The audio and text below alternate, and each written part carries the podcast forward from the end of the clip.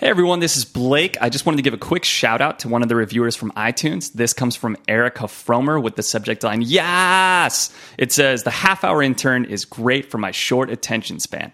Blake and his guests are witty, entertaining, and always teach me something new by the end of the show. Awesome podcast. We need more! Spelled M-O-A-R. So first of all, Erica, I just want to say I love your word choice. I love your spelling, your diction, everything. Just an overall great review. Thank you so much for leaving it on iTunes. If you'd like to have a chance at having your review read on the podcast, either go to iTunes on your computer or the podcast app on your phone and simply search for the Half Hour Intern and then click on the podcast and you can leave a review straight from there. Thank you so much. Now on to the show.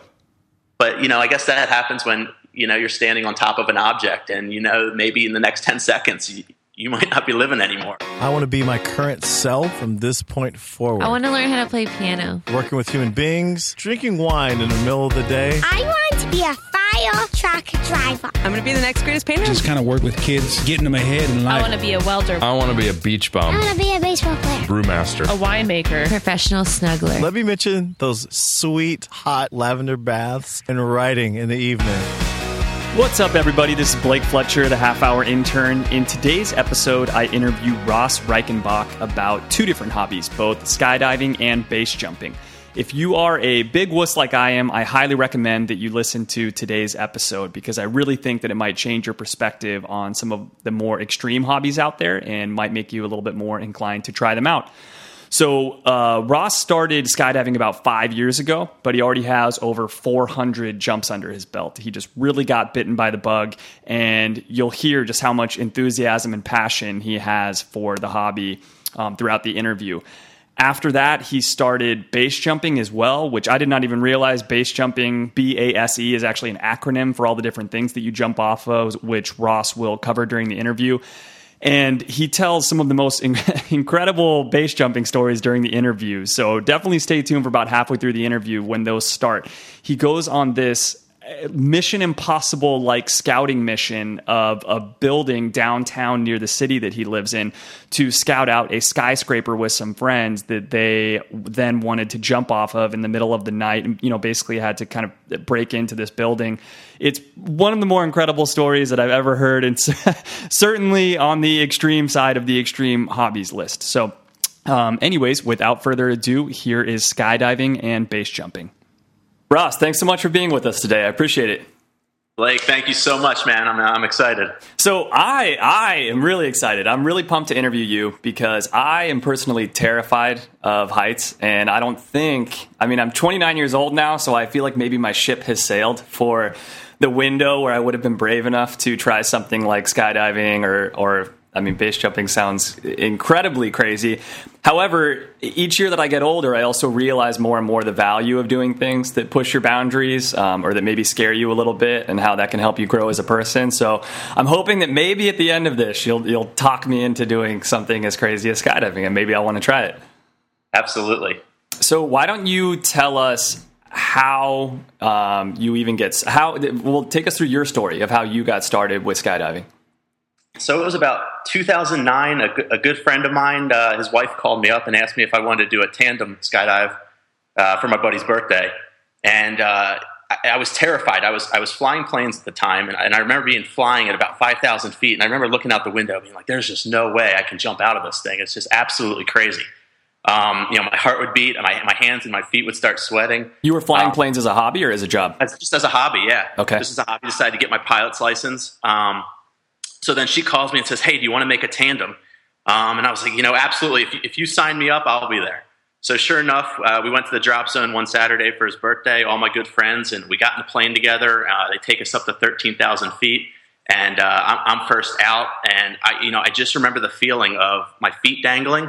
And then the next thing I know, we just dropped out of that plane. And what is it like on the way up on your first time? Like, so here's what I would really worry about, I feel like. Is that I'm going to have all this adrenaline, like, yeah, I'm going to do this thing. And then as the plane starts going up, I feel like my heart would probably stop in my chest, or like that I would wuss out. And if you wuss out, what happened? Like, you kind of have to jump if you got in the plane, right? I mean, yeah, you pretty much jump. I mean, I've seen a few people as the year's gone on. We've taken a few people back down, but everyone jumps. You're strapped on to that tandem instructor, and then as soon as that door and that light goes on, out you go. Awesome. It is the most amazing feeling. I call it the point of no return, because there's a point at which you're going to be in the door at which you have control to step back. But there's that millisecond that happens that when your body weight just swings out of that door, yeah, can't go back in that airplane, and euphoria takes over. Oh. There's just a release of adrenaline that hits you. And your first time, you know, it's all about just kind of you screaming, and you're just like, you know, I'm free falling. But as the years have gone on and the sport has turned more into a hobby or more of an art form for me, I would say, it's peaceful. It is the most amazing, relaxing feeling that comes over you. Wow. And I love it. So explain two things to me. Explain the art form piece of it that you're kind of now experiencing, that you've been doing it for a while. And then I guess maybe delve a little bit deeper into that piece that comes over you and when and how you feel. Yeah, you start skydiving, and at first it's more like, you know, you're kind of rebelling. You're going up there and you're jumping out and you're flying to earth, and you know, in a sense, yeah, you saved your life, and it's just this adrenaline rush. And as you skydive more, the whole process, kind of with anything, slows down. You know, you start realizing how it affects when you move a foot in the air or if you move your hand, because everything you do in the sky has a reaction. The wind takes your body, and you know, I'm up there with my friends now, and we're doing what's called free flying, which is we're flying all different body orientations, whether we're in a sit position or whether we're head down. And it's all about flying on flight levels with your best friends. And it is just the most amazing feeling when, you know, you're all charging 140 miles an hour towards the ground, but it's peaceful for you and it's relaxing. And you look over and your buddy's smiling at you, and all the video cameras are on our heads. And it's just amazing. I love it. And it's kind of taken over my life. What is your favorite position to free fall in? Like, is there one? You mentioned like putting your head towards the ground or something like that. Yeah. So I'm currently learning how to fly head down. And that's just like it sounds. You leave the plane and your body position takes you head down, and it is just the most amazing feeling to fly controlled. And what's amazing is you're trying to fly in relation to another person. So it's one thing just to fall, but now we are actually flying. You know, we're using our body to go towards someone or fly away from someone. And, you know, everyone's in the air just trying to fly with each other. And it is just the most amazing, euphoric feeling in the world. That's so cool, man. So while we're on the topic of skydiving, let's take care of, I guess, some of the hobby-related questions for anybody that wanted to get into it. So what is the cost of going up? Is now that you've been doing it for a while, are you part of some, like, do you have, like, a punch card, like some sort of member discount that you get to do it for less expensive? So I'm a member of the USPA, which is United States Parachute Association, and I have what's called a C license. And you can get that after 200 skydives, and that just lets you, you know, you can jump out. I can jump out of hot air balloons now, helicopters. There's different things that each license allows you to do. There's A, B, C, and D. So basically, if someone's interested in skydiving, they would call up their local drop zone. They'd probably make a tandem skydive first, and that's just going with another instructor. You're strapped to them. And you basically get to feel that free fall feeling. But then if you actually want to get into it, you can go to the local drop zone. You can do what's called AFF, Advanced Free Fall, and they'll put you through basically an 8-jump process to allow you to learn how to skydive safely, in control, and on your own. Wow. So, and I think the average cost, I would say, is anywhere from $2,000 to $2,500 for that AFF course. Okay. That would get you usually through jump 8, and then from there, at jump 25, you can get your A license, and a ticket to altitude is usually $25 once you're certified and have all your own gear. So that's it, just $25. Yeah, it cost me, at my local drop zone, it's $18 to 13,000 feet. Get out. That's crazy, man. How many people do they take up at the same time as you? I think our plane fits anywhere about 18 jumpers. Wow. So, man, I can't believe that. The gear is expensive. So a normal skydiving, what we call rig, and that's basically the container and that houses our main parachute, that houses our reserve parachute in case our main doesn't work. And then we have something on our backs. It's a little computer device called an AAD, automatic activation device. And if we would get knocked out in the air at about 1,000 feet, it would pull our reserve for us. Whoa, no way. Yeah, so there's a lot of safety built in, but all that's expensive. So an entire skydiving rig, brand new, is probably $6,500. Oh, wow. Okay. Yeah, that's... I guess that's still not that bad, though, if the ongoing cost of doing it, you know, gets less and less. I mean, that, you know, that's not too bad compared to other, I guess, hobbies that you'd be doing. It could be like buying a motorcycle, or it just depends what you want to do. But it's obviously an investment, but it's the best investment I've ever made. Yeah. So you said, so that was 6 years ago that you started? Yeah, 2009. Okay. Yeah. And you've now done over 200 jumps in just 6 years. I have about 400 skydives. Man, that's crazy. And that's low numbers. Really? I mean, my friends have 2,000, 3,000. I mean, I've jumped with guys that have 10,000 skydives. Damn. So. Your friends that have 2,000 skydives, did they start around the same time as you, or had they been doing it for a while? And most of them are the tandem instructors that actually take people. So they're doing basically skydiving for a living. Yeah. And they're jumping every weekend, 10 jumps a day during the week. So... I'm just doing it for a hobby. Are you trying to find a way that you could do it for a living? You know, I would love to, but, you know, it's one of those things where I don't want to make it my job. I don't want to make it my livelihood. I just like going with my friends on the weekends and skydiving. Yeah, that's very smart. All right, let's take this towards the base jumping side of the equation. So first of all, how do you get started with base jumping? How does anyone get started with base jumping? That's... Oh, man. So base jumping is one of those, you know, there's very few people in the world, I guess, that skydive. And out of the group of people that skydive, a small percentage are maybe dumb enough to go on and start base jumping. It was one of those things where I always told myself I was never going to base jump. I just couldn't imagine only having, you know, I used to say to myself, I can't imagine only having one parachute and being so low to the ground and depending on that one parachute. But the more I was skydiving and the more I was around the atmosphere and the culture of both skydiving and base jumping, at about 250 jumps mentally, it was something that I realized I could do and that I wanted to do. So I got into it. Basically, there's one legal place in the country that you can jump. It's at the Perrine Bridge. It's out in Twin Falls, Idaho. So I called up one of the manufacturers, Apex. They have a first jump course out there. And I went out with a good friend of mine and one weekend, and we did the first jump course and made 5 jumps from the bridge. And how high up is this bridge? How high up do you need to be? The bridge is 486 feet. Okay. Wow, I can't believe that's it. I thought you were going to say like 2,000 feet in the air or something. No, it's 486 feet, and... you basically take a 2-3 second delay, pull your chute, and you're open, and you fly over to the landing area and land. And it is the most amazing feeling in the world. It's more of a rush than skydiving. It's you know, your life's on the line, and you look down and you see that water below you. Yeah, and you really have you're having a talk with yourself of, is this what you want to do? Do you really want to do this? And in the end, I just knew it was something that I loved so much. I couldn't get away from the rush. I couldn't get away from that feeling of walking out on that bridge and climbing over and making that, in a sense, leap of faith. Yeah, yeah, very literally. So, first of all, what happened? So why is there only one parachute? Is that just because of how much time there is? There's no time to switch to a reserve parachute? Or yeah, correct. You're so low to the ground that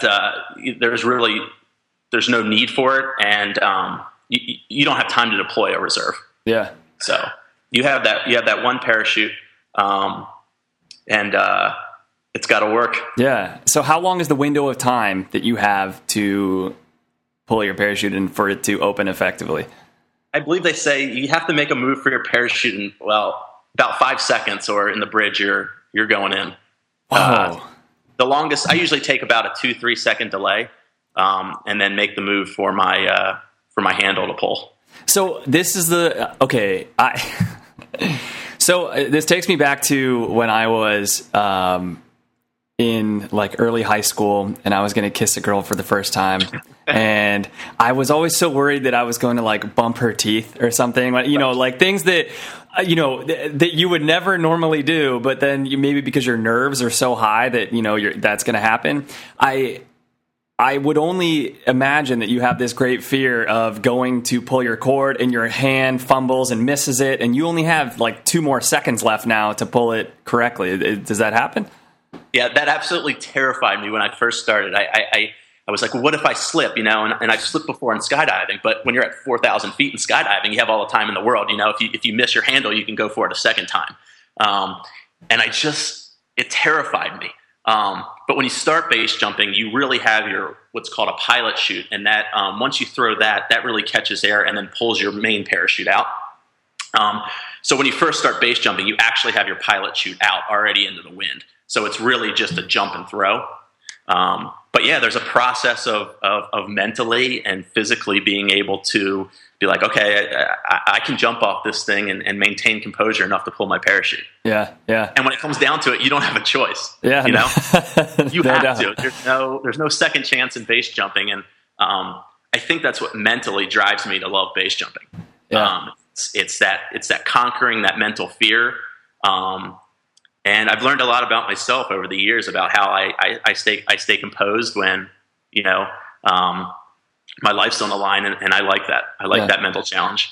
So let's talk about that for a while. How do you think that these hobbies have changed you as a person and the amount of time that you've done them? How have they maybe changed your views about your life or the possibility of death or, any of that? I mean, I've definitely changed as a person. I mean, over the last 5 years, my outlook on life and what I want out of life has completely changed. And, you know, all I can say is when you're doing activities that your life's on the line and they're very adrenaline filled, I find so much fulfillment in my life. Like, there's no better feeling at the end of the day. Just kind of looking back on your day and be like, wow, you know, I saved my life, or if I did something that the average person just doesn't do. You know, there's just a good feeling. You feel like you accomplished something in a day. Yeah. But yeah, my life has definitely changed. I'm traveling the country. I'm traveling the world now, throwing myself off objects, you know, learning and growing as a skydiver and a base jumper, you know, and I'm with my best friends. And, you know, so, you know, I have a lot of people that ask me, you know, do I have a death wish? And what do I think about death? And you know, you know, the answer is, you know, there's obviously all different types of ways to live your life. And I just can't see myself not living with this adrenaline-filled lifestyle, you know? Yeah. It's so fulfilling. It's so rewarding. I meet the most amazing people, you know, and we're going and doing these absolutely amazing things around the world. And I guess the experience outweighs the fear. That's the best I can say it. You know, when I always tell my mom, you know, she's always like, well, when are you going to stop spending your money on all these ridiculous trips and these ridiculous hobbies? And I was like, you know what, Mom, when I'm hopefully, I always say I'm going to live to 100. So when I'm hopefully 100 years old and I'm lying on my deathbed, you know, I'm not going to look back and, you know, remember the couch I bought, or, you know, how I got my apartment. You know, it's going to be, man, remember that time, you know, we were over in Norway and we jumped off the cliff and we were flying together, and, you know, just those experiences. And I don't think you can, put, you know, a monetary value on that. It's just so amazing. Absolutely not. It's so funny because I would have almost assumed that the amount of heightened adrenaline that you experience so often in your hobby would almost make it more difficult to appreciate, you know, just everyday living, because it would seem so mundane and boring. But the way that you talk about it, and that makes sense now, is that it would almost make everyday living that much better and that much more exciting, just because you, like, I picture jumping out of a plane, skydiving, then going to a bar that night with your friends and getting a beer, and it's like you're on such a different level having that beer with your friends than the other people that are in that bar, you know, because the experience that you had earlier that day, you know. And I imagine a lot of experiences are like that for you.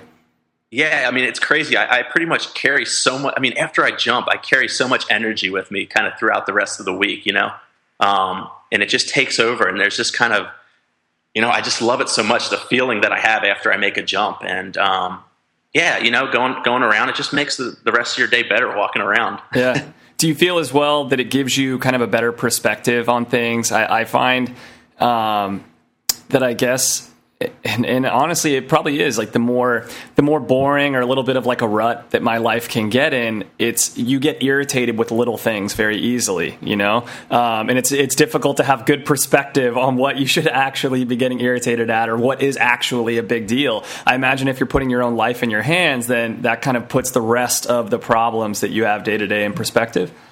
Yeah, absolutely. It's kind of like a reset button on life, you know, especially when you make a base jump. I always say it's a huge reset button. It just puts things in perspective and what's important. And, you know, I'm always at work or, you know, I just hear my friends that don't jump and they seem to, you know, they may be arguing about something and I'm just like, guys, this is not worth it, you know? But, you know, I guess that happens when, you know, you're standing on top of an object and, you know, maybe in the next 10 seconds you might not be living anymore. You know, you gotta put what's important first. And you know, we could go any day now, and it's how do you want to live your life? Yeah. So. Yeah. So you talk about your first base jump being on the bridge in Idaho, and that being the only legal place to do it in the entire country. I assume that there's other places in the country that you've done it, other places in the world that you've done it. How does that all work? If it's not necessarily legal, or is it kind of legal? I mean, I guess there's no such thing, but yeah. So how does that work? Yeah. I mean, you know, it's a fine line. I don't believe the act of base jumping is illegal, but trespassing is. Right. So, when we go out and we jump objects, we're pretty much, unless we're at the bridge, doing it illegally. So, you know, there comes the whole, well, we scout out the object, and you know you have to make a real good like go no go decision on whether you think you can safely jump this object. And you know obviously none of us want to get arrested. Yeah. So and a lot of us and a lot of my close friends that I jump with here, getting arrested is not really an option. I mean a lot of guys are in the military. I jump with some guys that are lawyers, and so getting arrested is not an option. So we scout out the object and we do everything we can. We have ground crew. We'll have a getaway driver. And we do everything we can so that we do not get arrested. Wait, so you have a getaway driver for this? Absolutely. That's incredible. Yeah. Have there ever been any, I mean, does law enforcement ever have any idea that you're jumping off something that you shouldn't be? Fortunately, I've never been caught. Yeah. So, you know, I've gotten away. I know some of my friends have gotten arrested before, spent the night in jail, got their base rigs confiscated. Wow. But I've always managed to get away, and so knock on wood, that'll continue. Yeah, yeah.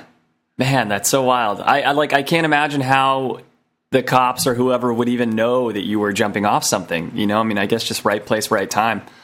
You know, that's the thing. So there's a building near us, and I drive by it every day. And I keep looking at it, and it's only a matter of time before I jump it. And my good friend and I, we went and scouted it out about 2 weeks ago. And we did everything, you know, we rode the elevator up. We looked at the roof access point.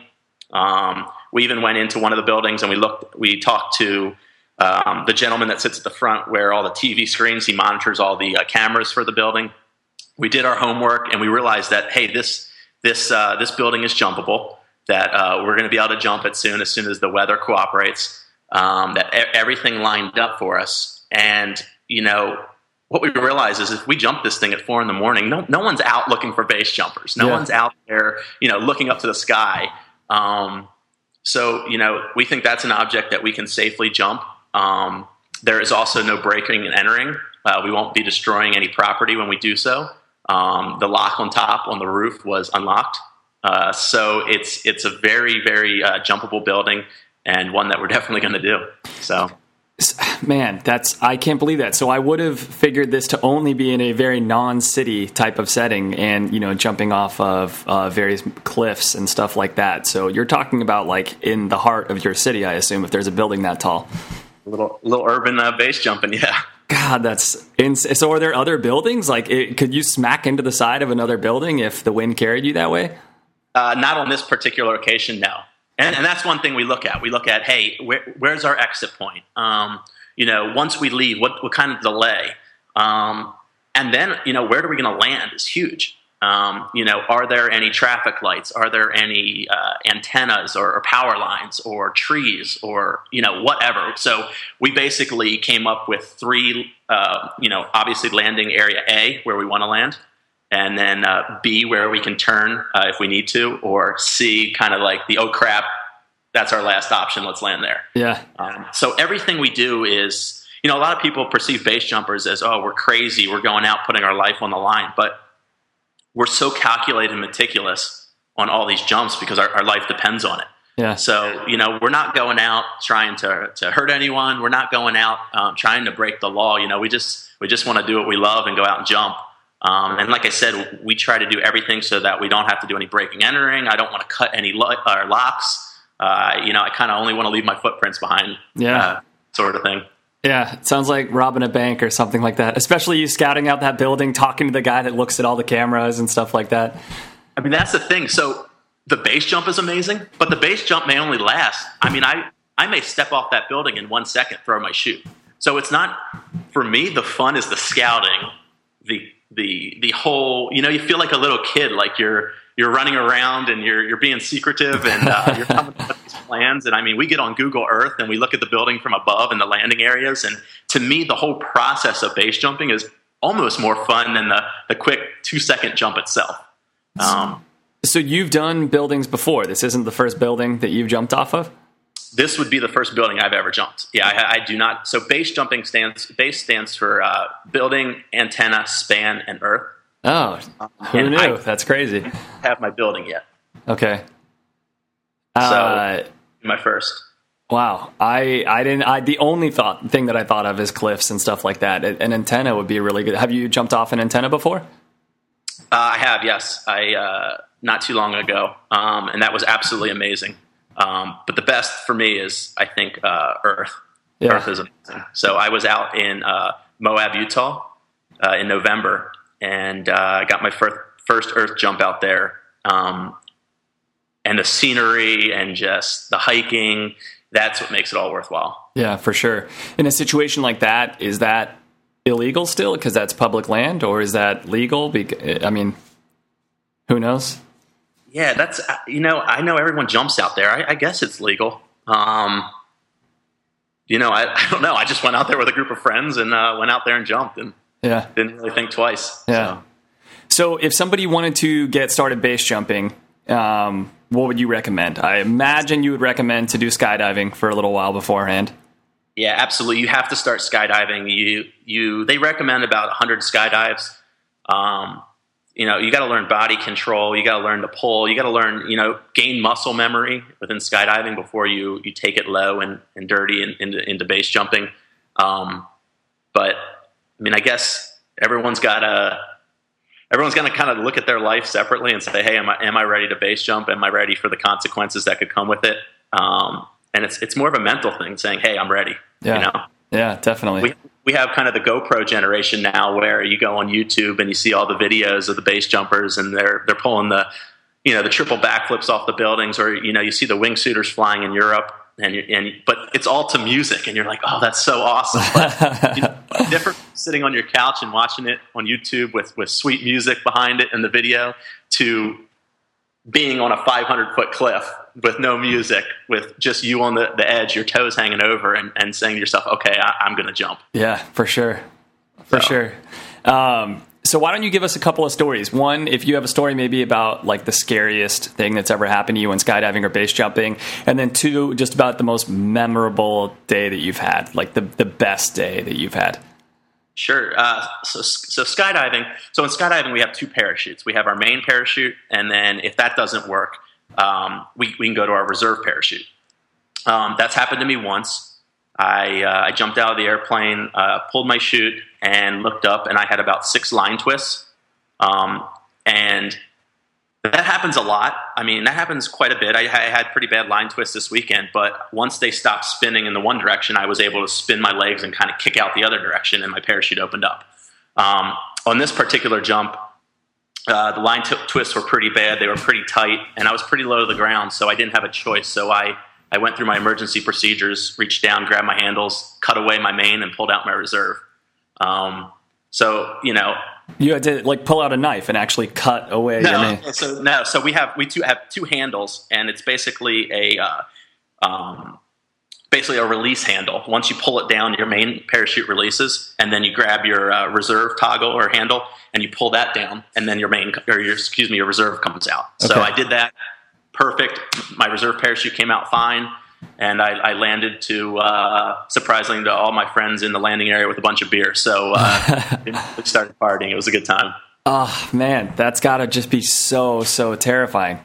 Yeah, I mean that was terrifying. It happened so quick, and in skydiving, you kind of you expect that. I mean, you jump enough, you're eventually going to have a malfunction. I mean, It doesn't matter how well or how slow you pack that parachute. You know, that nylon's hitting the air at 120 miles an hour, and eventually, one time or twice, it's going to mess up. Yeah. So we kind of expect that. I had a close call one time in a wingsuit. I was flying the wingsuits. And I opened up my parachute, and I had a brake fire, and we called a toggle, and it popped out. So it put me into a really hard spin to the left, and I needed to reach up and grab my other toggle and kind of relieve the pressure, equal the canopy out. But in a wingsuit, it's like a straitjacket. Your arms are tied in. So I was spinning and had to gain enough control to get my wits about me to reach over and kind of unzip my hands out of the wingsuit so that I could deal with the malfunction. So you're saying because of the angle of the wingsuit, you can't put your arms up basically to grab the different toggles that you need? Correct. This particular wingsuit, I could not reach my toggles, my steering lines. So I was in a spin to the left, so I needed to get my hands out, so I needed to zip out of the wingsuit, and it was crazy. I just remember it like happening in slow motion, and I looked up and realized, you know, I was in a malfunction, and I was able to, you know, compose myself enough to quickly unzip myself and basically level the parachute out. And this is all happening while you're spinning, so I imagine that's got to be. I was at about 4,000 feet, and I'm spinning aggressively towards the ground. Yeah. So that definitely scared me. Yeah, I bet. So how about give us one like best? Do you have like a best day, like a most memorable day ever? Is each day the best day? I think after I made my first Earth base jump when out in Moab. Because, you know, you dream about it and you watch the videos, and then to actually go out with your friends and hike and experience that and kind of, you know, I don't know, you basically, you know, you're out there, you are scared. I mean, there's no way about it. You know, in the back of your mind, you're always thinking, what if with a base jump? So anytime you go out and you make, you know, a first type of base jump, it's always a good day. It's just the most rewarding and euphoric feeling. Yeah, so. That's awesome, man. I in June I'm heading to Norway, and that's kind of the dream. I'm going to Shirag, Norway, and the event is called the Hella Boogie, and we'll go in the fjords to the 3,000-foot fjords and jump off of there. And I have been dreaming about this for about the past 5 years. It probably hasn't gone a day hasn't gone by where I haven't been driving in the car to work, or I haven't woke up or laying in bed at night just dreaming about what it would be like, the feeling to fly off that mountain. Yeah. I'm fortunate enough to go into Norway in June, and I cannot wait. It's a dream. It's going to be a dream come true. That's awesome, man. Congratulations. How many people do that for this event? Usually there's about 125 people there from all over the world. Yeah. And, you know, the first 4 days we'll hike up to the exit point. And then the last 4 days was fun begins. They bring in the helicopters. It's called the Heli-Boogie. So the helicopters will take us up, and, you know, we kind of cheat. We don't have to hike. Yeah. So. That's so cool, man. That'll be great just to get to know different people that do what you do from around the world. Yeah, absolutely. Absolutely. And, you know, you base jump all around the world, and you meet some of the most beautiful people. They, you know, they all have great stories, and it's just such a crazy, eclectic group that's out there. Yeah. So it'll be amazing. Awesome. All right. Well, why don't you leave us off with if somebody wants to get started, we've already touched on this a little bit, but words of advice, first step, you know, any of that. you know, I think everyone in their life should make a skydive. It's just something, you know, you can't really judge something without trying it. You know, even if you just do it once, if you land on the ground and say, you know what, it wasn't for me, but you know what, you did it. And, you know, I've seen people in the plane that are crying, that are, you know, crying for dear life. And the second they hit that ground, they're all smiles and they're like, oh my God, that was the most amazing thing I've ever done. That's so cool. I mean, just can't put a price on the feeling of a flight and of leaving that aircraft. So I think everyone, I think all your listeners, you know, you know, there's always stuff in your life that, you know, I just don't want to look back on my life and say, man, I could have done that, or I wish I'd done that, or when I was younger, you know, I want to do it all now. So I encourage everyone that hasn't made a skydive to call your local drop zone, Google it, find out where your local drop zone is and go experience it. Cause, it could easily change your life. Yeah. That's awesome, man. Certainly the first step and, in the right direction of trying new things. Absolutely. Awesome. Dude, Ross, thank you so much. I really appreciate it, man. Yeah, man. I can't thank you enough. I had an awesome time, so I appreciate it. All right. Take care. Yeah, but you too, man.